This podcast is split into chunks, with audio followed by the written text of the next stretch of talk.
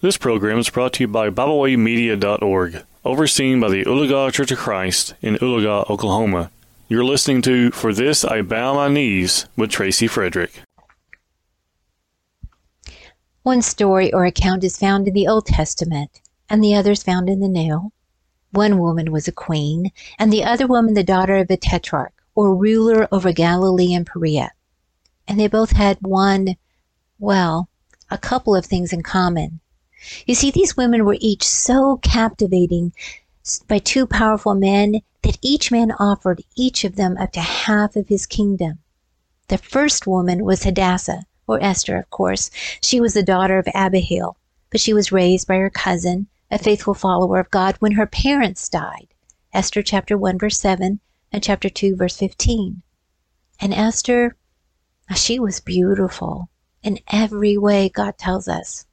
And the second woman, the second young woman, she was captivating in her own way. She was raised by her mother, Herodias, who had divorced her father and married her father's brother, Herod Antipas.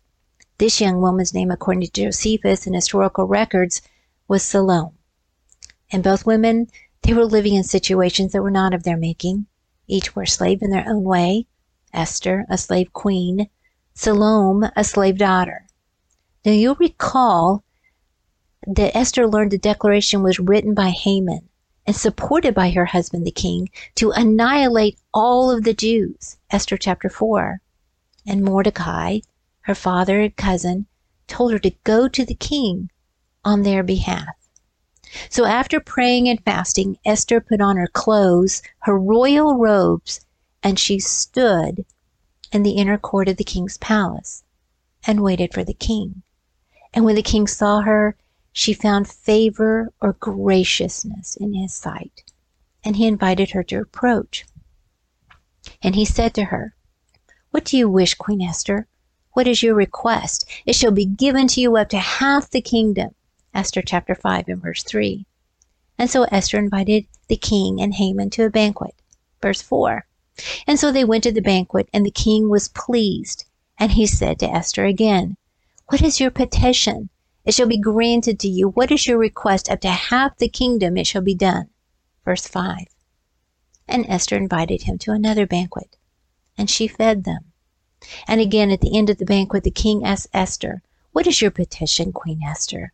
It shall be granted you. And what is your request? Up to half the kingdom it shall be done. Chapter 7, verse 2. And you know the answer. Esther didn't want half the kingdom. Esther asked humbly for her life and the life of her people. She said, If I have found favor in your sight, O king, and if it pleases the king, let my life be given to me at my petition, and my people at my request. Verse 3. And her request was granted, just like the other woman, Salome, who was also offered half of the kingdom. Salome was also invited to a party, a banquet, because it was Herod the Tetrarch's birthday.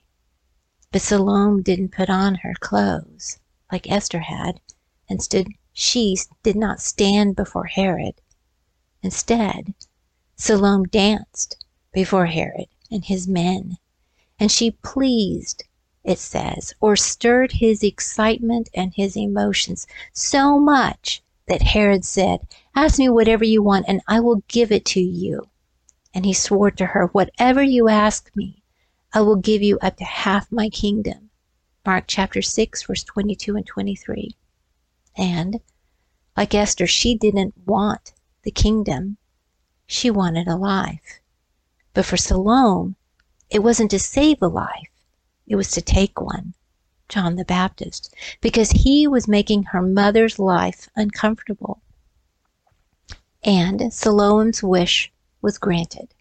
And she delivered his head, John the Baptist's head, on a platter to her mother. Two women, so similar and yet so different. I believe because each parent, each parent, their daughter, parented their daughter differently. They had different goals for their daughters. Mordecai saw Esther as strong and courageous enough to save her people because he knew that she knew God that she knew how to pray, that she knew how to humble herself before the will of her God.